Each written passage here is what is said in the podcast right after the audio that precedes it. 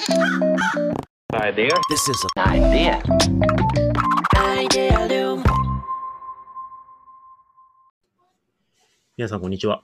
皆さん、こんにちは。安西です。みなべです。はい。というわけで、おい。みなべさんの後ろでおはい。子様が楽しそうに歌われてますけど、なんかオリジナルソング歌ってますね。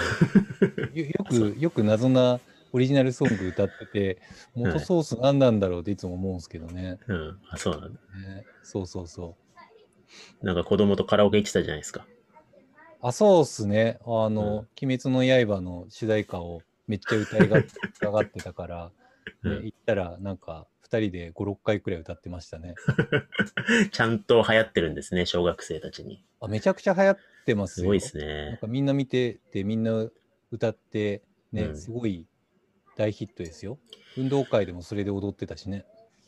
なのに決してアイデアリウムでまだ切ってないカード、鬼滅の刃に学ぶホニャララみたいなのは決してやらないですね。やらないですよね。だから、鬼滅の刃の映画のやつが一定収束して、ブームが終わったら、鬼滅の刃とは何だったのかみたいなのをやるんで、初め なんでちょっと古古びてからやろうとしてるんですか？て。いや、だって、ねえ、ねえ、うん尺尺じゃないですか。まあね、ちょっとね。ねちょ、ちょっとずらしたいじゃないですか。そうですね。そう。便乗感ありますからね。そうそうそうそうそう。そうウルトラマンとかね、筋肉マンとか何にも便乗してないですからね。そうだね。うん。まあ、高級的な話題なんで。なんでねはい。そんな今日ははい何を話しましょうか？いや、今日はね、あの、はい多様性の話について話したかった。ダイバーシティ。そう、ダイバーシティとか多様性とかってあるじゃないですか。はいもちろん、なんか社会にいろんな価値観が同居しながら、それが共生していく感覚って僕すごい大切だなって思うんですよね。うんなんかその流れって明確にあると思いますしね。うんで、でもそれを組織の中でやっていくことの価値みたいなのって、また別の意味合いみたいなのもあると思ってて、もちろん組織にいろんな人って入ってくると思うんですよね。その中で、そういった人たちの価値観を受け入れながら、なんか共生させていく多様性の同居みたいなのってあると思うんですけれども、うんでも同居させるだけってなってくるとなんかやっぱり価値観とか多様性とかありすぎたりするとそこになんかなんだろう、まあ、コミュニケーションだったりとかコラボレーションとか生まれづらかったりとか、なんだったらなんか無関心みたいななんか生はいはい。まれちゃったりとか、なんだったらちょっと喧嘩が起きたりとかねうんしたりとかして、むしろ組織的にはマイナスになってしまう、なんかうん数値だったりとか、状況だったり、環境的な感覚で言うとなっちゃうことってあると思うんですよね。はい。でも、なんかやっぱりなんか理屈的に見たら、多様性、まあいろんな価値観があって、いろんななんかスキルセット、技量、技法論とかを持ってる中で、そういった人たちが同居しながら、さらにその人たちがコラボレーションをして、新しい意味を生成していきながら価値を提案できたら、まあ、うん理屈上はめちゃくちゃ大きいバリューになりそうじゃないですか。そうですね。そうそうそう。だから、多様性をより強い意味にしていきながら価値にアップデートしていくにはどうすればいいんだろうっていう話を今日はしたかった。なるほどですね。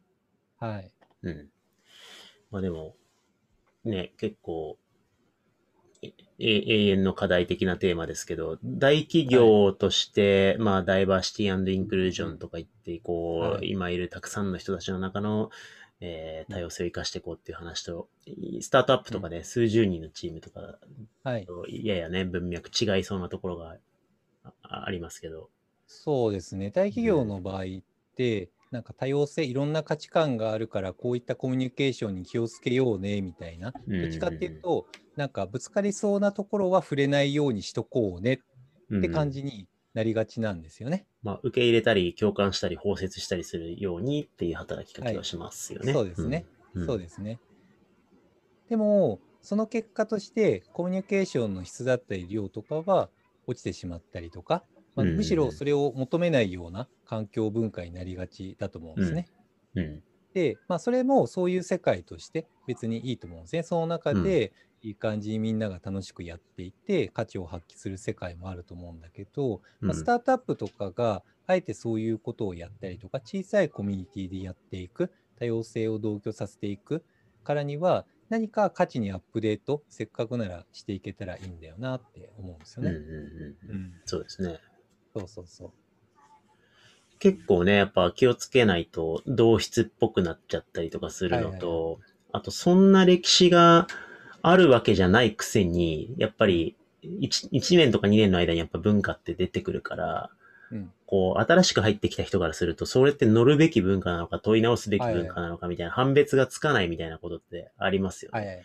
ありますね。うん。だから我々も、まあ、耳くり単体で言ったらまだ4期目だから3年ちょっとし、っていうか、もうすぐ4年っていう感じですけど、やっぱ中途で入ってきてくれたメンバー、僕から見ると、うん耳くりの多様性を拡張させてくれる、はいはい。えー新しいメンバーが、はい。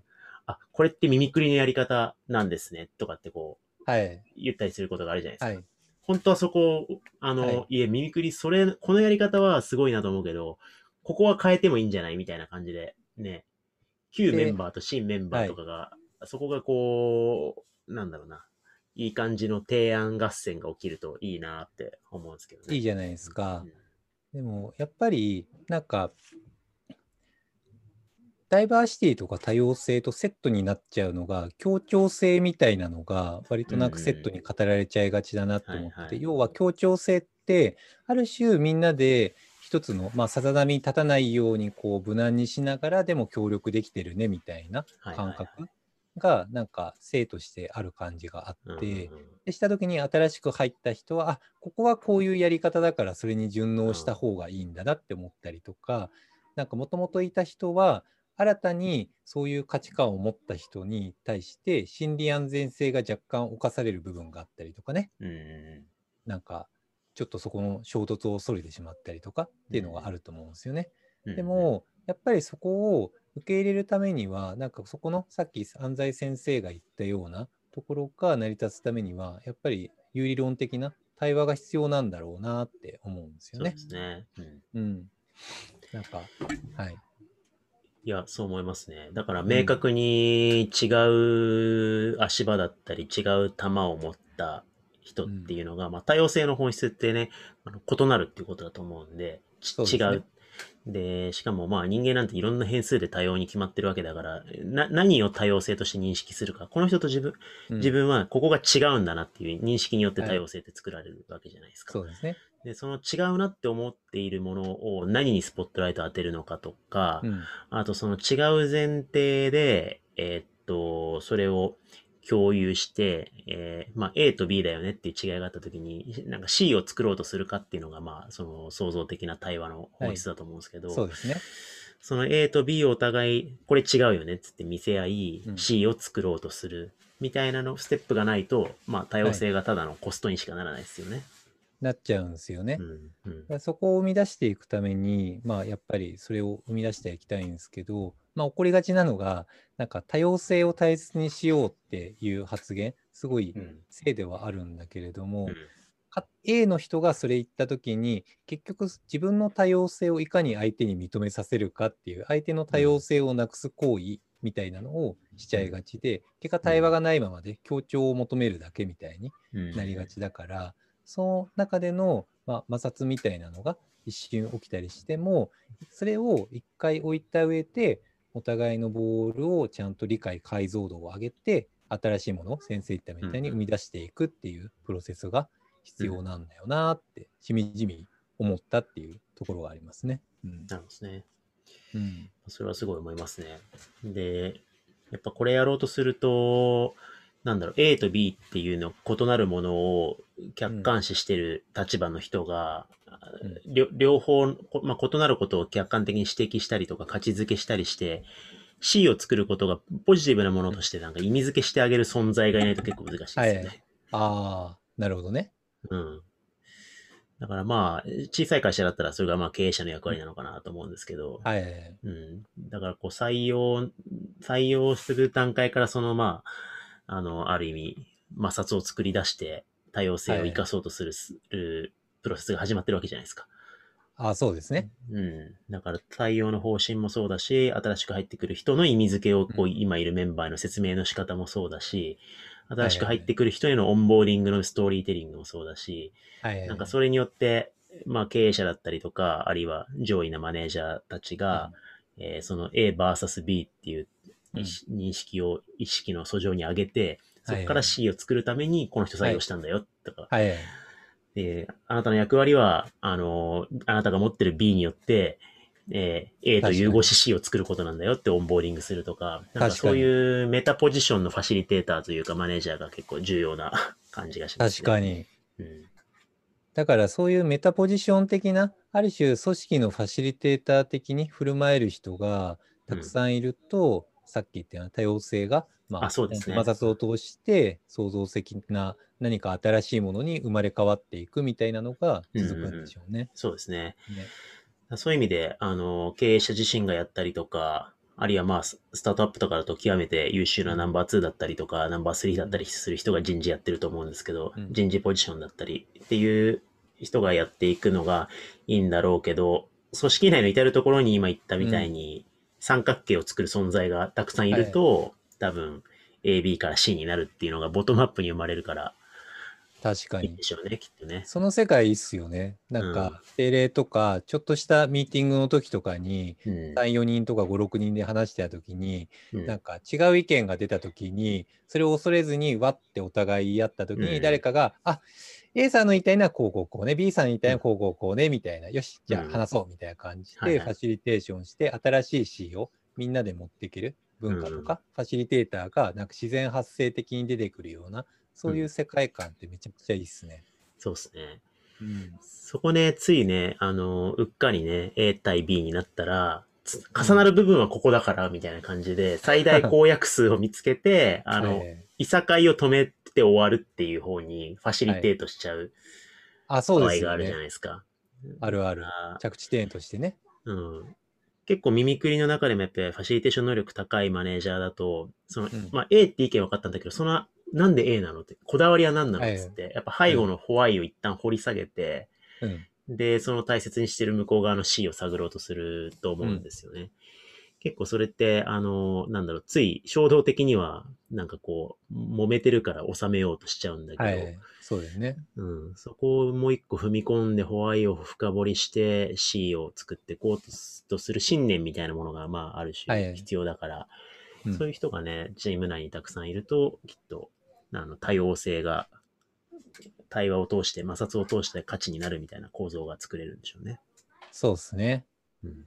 いや、いいね。耳ぐり、そういう世界観にしよう。まあ、そういう人いると思うんだけれども、もっともっうん。と増やして、まあ、今後、新しい人が入ってきたときに、次にあ新たな C とかがアップデートされるような、うんもっとより強固な世界観作りたいなって思いました。そうですね。うん。結構僕とみなべさん、あの、採用の段階から結構そういう思考性ある気がしてて、なんか、はいあのーマネージャーが一致団結してるとめっちゃいいねって思いながらも、うん。ここになんかノイズが入り込んだらもっと面白くなりそうだな、みたいな。たまあ、そうですね。そうですね。その思考性はあるかもしれないね。うん。なんか常に異分子を組織に入れ続けたいみたいななんか感覚ってある気がして。そうですね。うんなんか、協力性、いつの間にか、なんか同調性とか協調性になっちゃうタイミングって組織ってあって、それがあるとちょっとモヤモヤし始めて、ちょっと対話を起こしたくなるかもしれないですね。そうですねうん。一致団結してるとそこを揺さぶりたくなるっていう。そうですね。本当かまあでも大事なことですよね。ねはい。というわけでじゃあ、はい。ぜひ、これを聞いて、異分子として、ジョインしたい人がいれば、Wantedly かなんかでご連絡ください。そうですね。はい。ぜひ、楽しみにお待ちしております。はい。というわけで。採用回だったの？これ。なんか、なんか言って終わろうとしたら、なんか、うん。 Wantedly はこちらみたいな感じになっちゃいましたけど、はいはいはいそういう意図ではありませんでした。はい。はい。はい。というわけで、以上になります。ありがとうございました。ありがとうございました。This is an idea. Idea Loom.